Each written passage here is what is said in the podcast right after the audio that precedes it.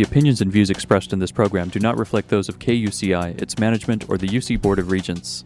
To find out more about this talk show or other talk shows broadcasting on KUCI, log on to our website at kuci.org or check out the latest program guide. People fight for love. I don't wanna do it no more. Some people hide from love. It just feels so good. But when you gotta love and it's good like it should be, makes you never wanna give it up. Cause you know that some people die for love. And I believe it's true, cause I do the same for you.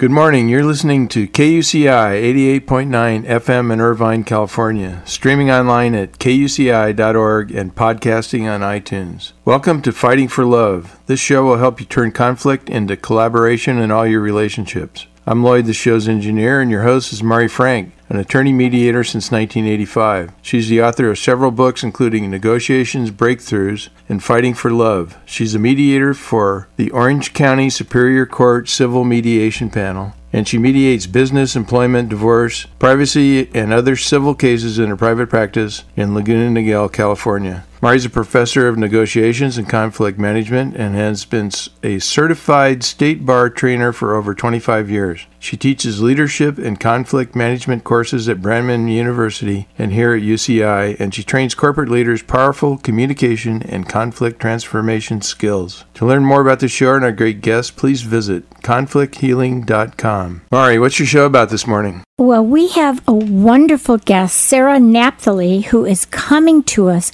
all the way from beautiful Sydney, Australia. Oh, one of my favorite places that I'd love to go back to.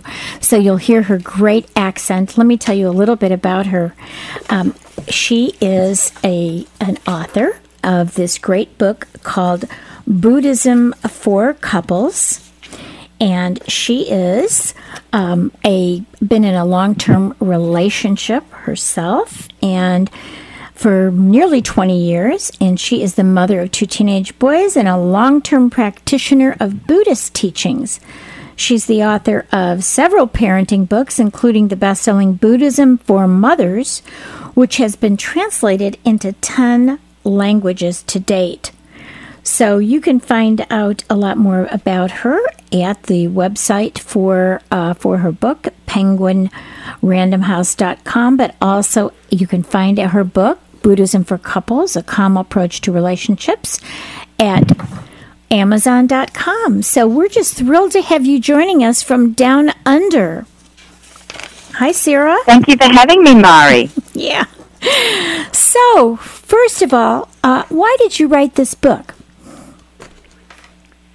Well, um, to tell you the truth, when the idea of this book first occurred to me, I, I dismissed it thinking, I'm not good enough at this marriage thing to write a book. I, you know, my marriage can be very difficult at times.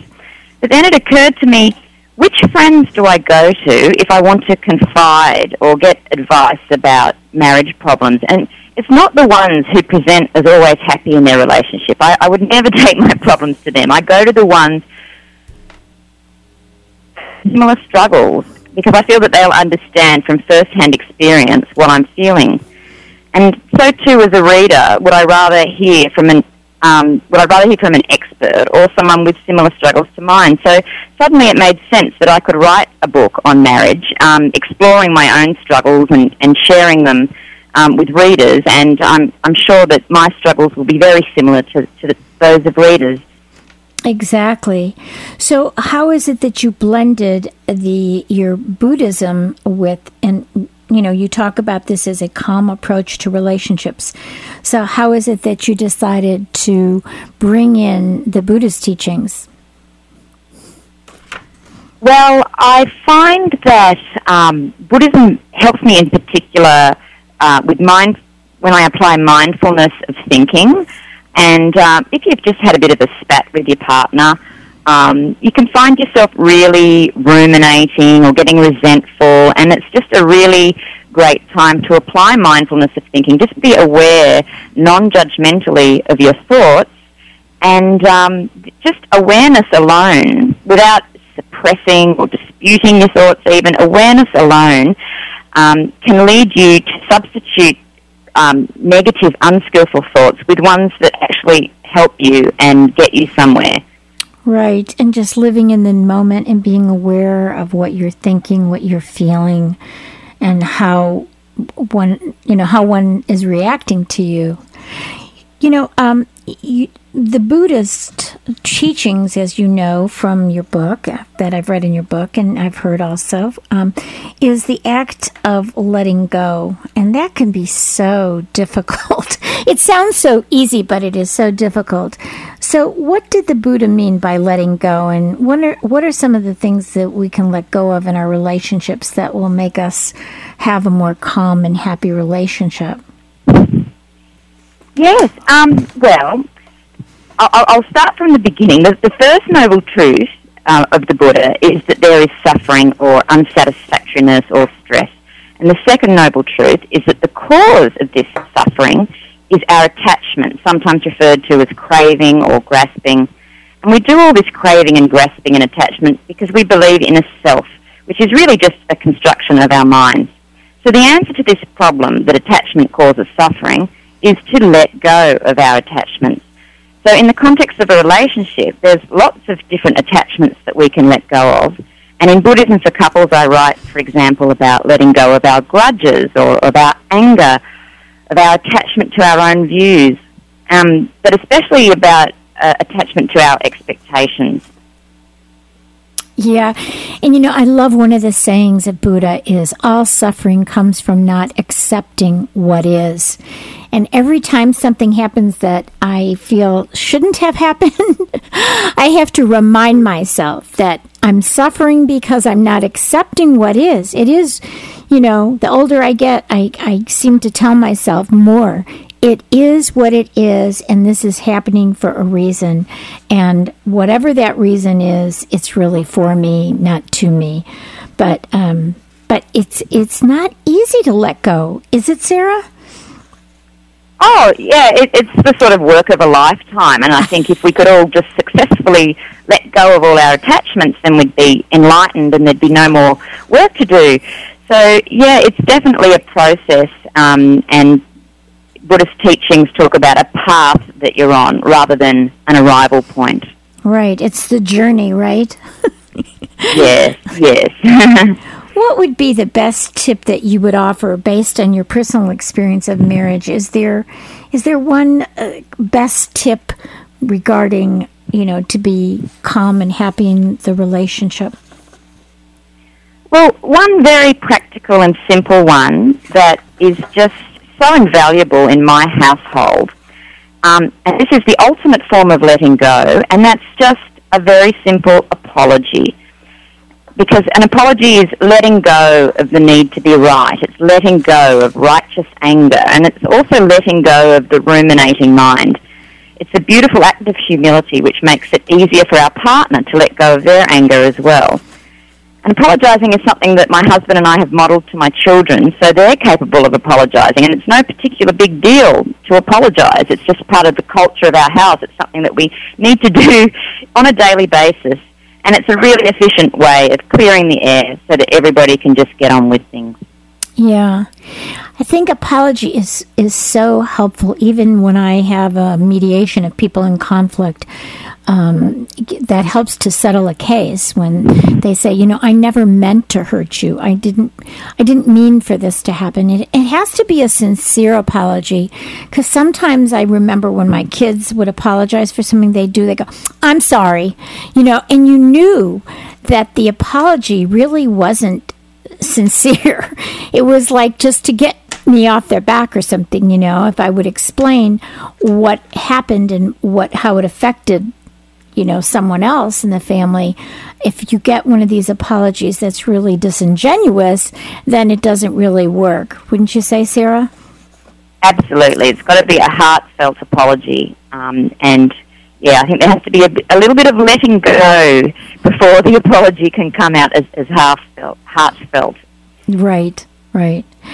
Yeah but I, I do some people like you said it's it's letting go of the need to be right letting go of the ego wanting to win, right? It's just, it's, uh, for some people, being, uh, I'll say to people, would you rather be right or happy? And sometimes they'll say, Excellent question. yeah, sometimes they'll Yeah, say, I'd rather be right. And then, of course, then you know that there's not going to be a settlement of, of, of a dispute if they say, I'd rather be right, you know, because, you know, I mean, we only are right from our own perspective, and that uh, it's, it's tough. So tell Yeah, me. and nobody's really got a monopoly on the truth, do they? No, they don't. They don't. So, um, you talk about the path to peace uh, when you've been stuck in conflict or or hostility. It's a matter of changing our perspective. There's a saying, change your thinking, change your life. So, can you explain some ways that Buddhism teaches us to work with our perspective of of our loved one? Yeah, um, two things, I guess. The, the first one is that Buddhism really encourages us to think about the causes and conditions. So you never would see someone as just bad or just greedy or just selfish. You, you, it's always a much more nuanced form of thinking if you think, well, why am I seeing these behaviours? Um, what are the causes and conditions? Because there's always lots and lots of variables, lots and lots of factors that go into any behaviour we're seeing. And to just say, oh, that person's bad or that person's mean, it's a, it's a gross um, oversimplification. So, um, you know, so say if, if you, ha- I, I talk in my book about my husband, um, I, I, I could easily call him greedy, but then I have to look at the causes and conditions behind the behaviours that I see as, as greedy. And they are that, you know, he, he was a refugee from a, from a poor country. He struggled financially. He did night shift in factories. He was an egg sorter, sorting the large eggs from the small eggs. He, he was a blood donor. He's really been through some terrible financial insecurity. Um, and so these days he really prioritizes material things. And I could like get on my high horse and and um, be all pseudo Buddhist about it and just say, "Oh, you're you're a greedy materialist," or I could have some respect for where he's come from and some understanding from where he's from where he's come from. And you know, And, um, and the- I was just going to say, um, just when you when you do have that understanding, and you being his partner, you're a mirror for him, so that he can look and see, like, okay, you know, I had that as my upbringing, and maybe he can let go of some of that from the past because that's not the present, you know. So that's a, I mean, that's such a gift for him to have that understanding from you to understand that past of why he's feeling the way he's feeling. Yes, yes, and um, and I yeah, I think the understanding has led to less um, less materialism and less, uh, if you like, greed greediness. In, in Buddhism, we always talk about greed, hatred, and delusion as the sort of three poisons, and um, every, everyone suffers from one more than another. You know, some people might be more greedy, some people might be more angry, some people might be more deluded. But um, yeah, as I say, always always reasons for why one person is is one way more than another. Yeah. So the the goal of enlightenment really is to let go of that greed and that hatred and all of those uh, negative, you know, anger and all that stuff because it surely doesn't help us to enlightenment if we grab onto that and we don't let it go. So Yes. you know, when you were talking about, you know, if we call our spouse or our loved one a name, like that person is greedy or bitchy or whatever we want to, you know, say, when that's that name calling and judging is, um, you know, I mean, in all religions, judge not or you're going to be judged, right? So I think it's really one of the key issues for me, and I do divorce mediation for 30 years now, and I see the the the the real destruction of loving relationships is blame, guilt, um, criticism. Those are like the three top things. Wouldn't you say that as well? Yes, yes. Um, and it, it sounds like they all involve just a lack of compassion, a lack of an understanding of, you know, all human beings suffer. It's the first noble truth of Buddhism. There is suffering, there, there is stress, there is unsatisfactoriness. Um, and so you can feel compassion for anyone on that basis. And um, blaming and criticizing those sorts of behaviors are a lack of compassion. Right. So, in in terms of the role that that our thinking plays in the quality of a relationship, what are some ways that we can really change our thinking so it enhances, you know, so it really supports our relationship instead of destroy it? Yes, well, the, the Buddha's got so many great quotes about thoughts. Um, you know, with our thoughts, we create the world. And um, I had a psychology lecturer who said relationship happiness is all in our heads.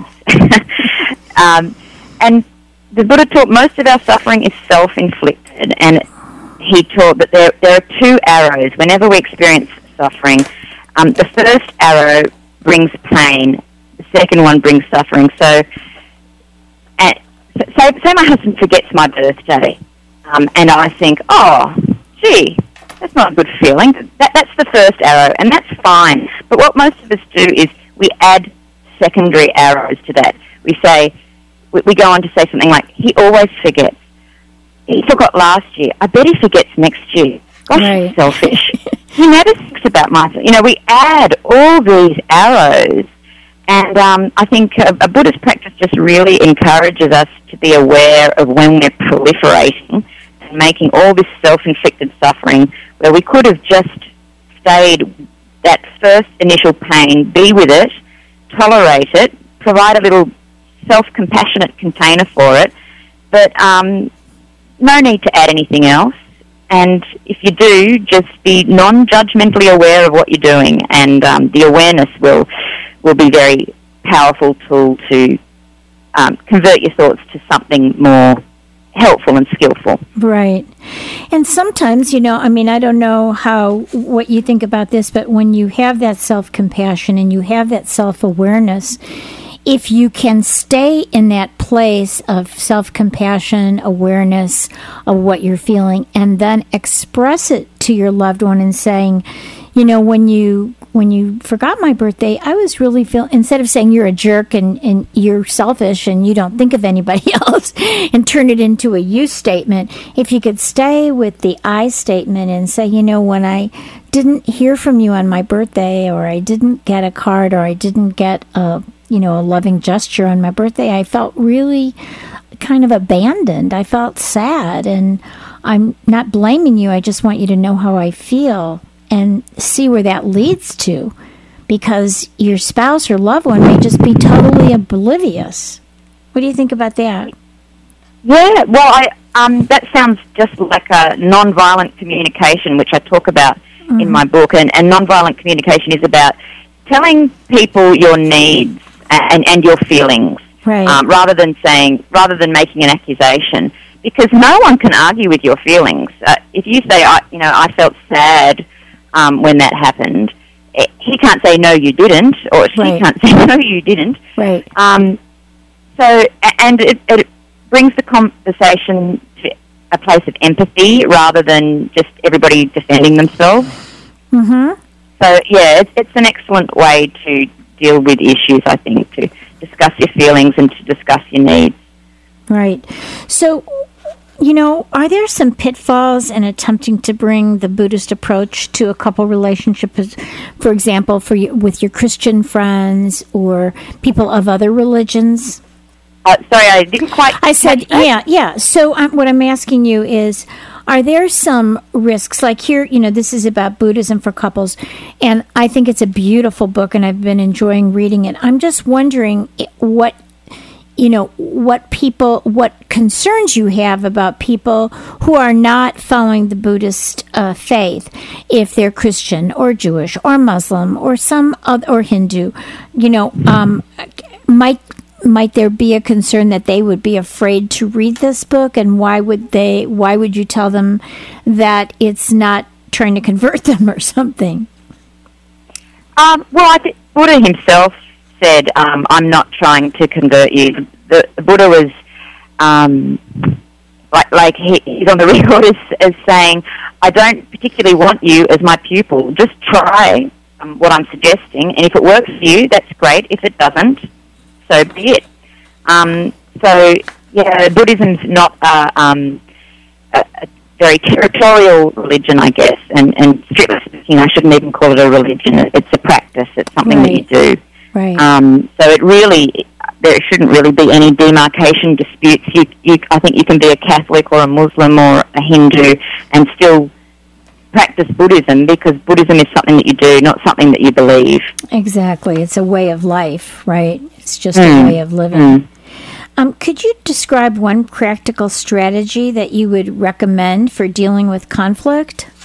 Yes, I have a real favourite actually, and that's um, to write a letter to your partner because I think we get so used to arguing or sulking um, or silent treatment. We, we just get so used to dealing verbally with things.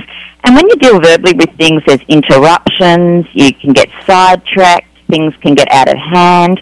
But if you sit down and if, if there's an issue that's been troubling you and just write your feelings, and then you've got a chance to censor them and tweak them, polish them, so that it, in the end you've got this very thorough and hopefully very sensitive um, piece of writing. And my husband probably gets about one letter a year, um, and I have found them incredibly effective for dealing with issues that can become a bit a bit too hot to handle verbally. Um, yeah, extremely effective and great for avoiding conflict. And um, I, I do some work on telephone helplines, and I, you know, often you speak to people who they reckon they've tried everything, and I say, well, have you tried writing a letter? And they say, well, no, actually, I haven't. And then, you know, we, we go about drafting a letter together. And, um, yeah, often it's something that people don't instantly think of, but lots of advantages. Yeah, I think it's beautiful to sit down and really write the letter. I I have to tell you, I get concerned um, as a mediator when parties write back and forth to each other in an email, because that's very very different writing an email from writing a letter that you go through. Because people use email and text messages very quickly just kind of um, whatever they're thinking at the moment if they're angry they say it and then it explodes on the other side and so i would suggest that writing a letter that you can put in a word document that you don't put into an email um, that you just edit and re-edit and re-edit until it feels like you're just speaking from your heart instead of from your your head when you're angry. There's a saying, speak when you're angry and you'll say the best speech you ever regret. so right. so it's probably, I just want to clarify for people who are listening. I think Sarah is talking about writing a letter that you are mindful about, that you don't send it without reading it maybe 10 times and editing it um, till it feels good and feels right and feels like it's not accusatory, but just telling what your concerns are. Am, am I right? Uh, am I getting you right, Sarah? Yeah, yeah, spot on. And, and even putting it down for a day or two and uh, coming back to it the next day. Like I do that with with all my writing. Actually, I you can you can always polish it up with a with a fresh mind the next day. And the other thing to remember is be careful about the time that you slip it to your partner. Um, make sure it's a time when they're feeling relatively relaxed and not walking in from a really stressful day. Um, you know, a, a time at the weekend when things are just a bit settled. And it's probably a good idea to even leave the house and let them digest it for a while. Let them sit with it, um, just in case they get angry and, and their anger can, can go down. And, um, but, but also, it's, it's just good to make a, a pause and some space for, for them to reflect about the issue. Right. And I think that that idea of finding a quiet time when everybody's relaxed to, to any time you want to talk about conflict. When you're really in the heat of the conflict and real angry it's important to take a break and and just take a break from each other. If it's for 5 minutes or it's for you know a time that you make an appointment to talk later because as i said speak when you're angry you're to you're to regret what you're to be saying. So um, it's it's getting to that point of mindfulness again right? Getting to that point of of being in the present being aware of your feelings so that you don't take those feelings out on your loved one right? Yeah, yeah. So it's great to like come back to your body in the present moment because your body is always in the present moment. And you know check in with your sensations your body sensations. You're highly likely to find some tension in your body and it's great to just let go of that tension. It doesn't take any time at all. Um, just being aware of where the tension is in your body highly likely to be in your jaw across your shoulders. And oh, it, it feels great to just release it and and or come back to your breath. Your breath's always in the present moment as well. Your, your thoughts are often ricocheting between the future and the past. The, the body's very reliable as a place to come back to. Right. You, you, write in the beginning of your book, and I'll just say for anybody who's just passing by right now that she, um, we're talking with Sarah Nap- Napthali, who wrote this beautiful book called Buddhism for Couples, a calm approach to relationships. And you don't have to be Buddhist to enjoy this path of, of calm and, and mindfulness. So you write in the beginning of your book that uh, the lack of appreciation is one of the most commonly cited problems for long-term relationships and and it leads to divorce when people don't appreciate. I mean, I hear that all the time in mediation. So, why are you getting a divorce? Well, I don't feel loved. I don't feel appreciated. I don't feel respected. Those are those are some of the um, things that people tell me. So, how is it that a lack of appreciation, or how can couples actually show their appreciation for each other regularly so that they really um, can enhance their relationship? Well, uh, study has found that people just aren't noticing um, nice things that their partners doing for them. So um, the first thing could be to be a little bit more present, and and if you're more present rather than off in your head, you might notice that your partner's just done something nice for you. Um, some other, other ways to express appreciation, I, I guess, develop the habit. It's, it's, you could almost see it like a muscle, I guess. Just, I mean, we're all working so hard to get to keep our households running, and it's it's so easy to say thank you. Um, the dinner was really nice, or look how clean that cupboard is now. Uh, it was really great that you were able to give the kids a lift. You know, uh, I'm not telling anybody anything that that isn't absolutely basic, but, but often we don't, we just don't do it enough. So, yeah, we we might just need to make a conscious effort to do that, and often it's the missing ingredient in a in a marriage or relationship that's struggling. Yeah, I always talk about have an attitude of gratitude.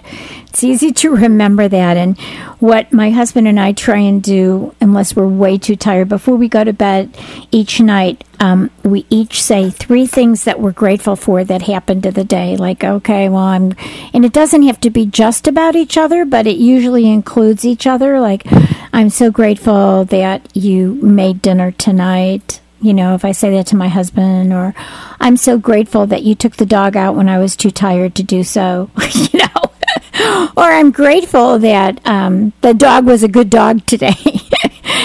so, um, if you can do that before you go to bed, that is a really nice way to go to sleep, too, is just having that attitude of gratitude. So, I think that's beautiful.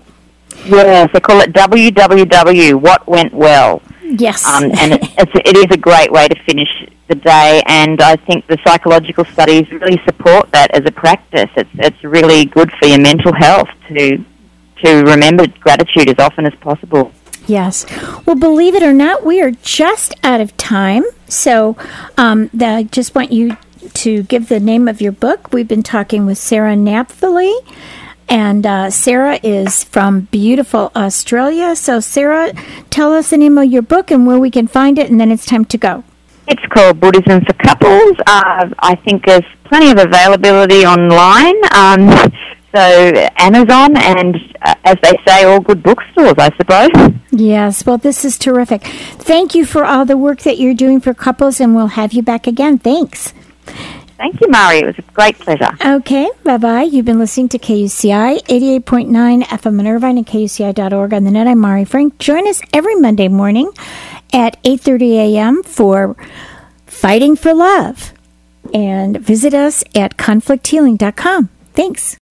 Some people die for love, and I believe it's true because I do the same for you. The opinions and views expressed in this program do not reflect those of KUCI, its management, or the UC Board of Regents.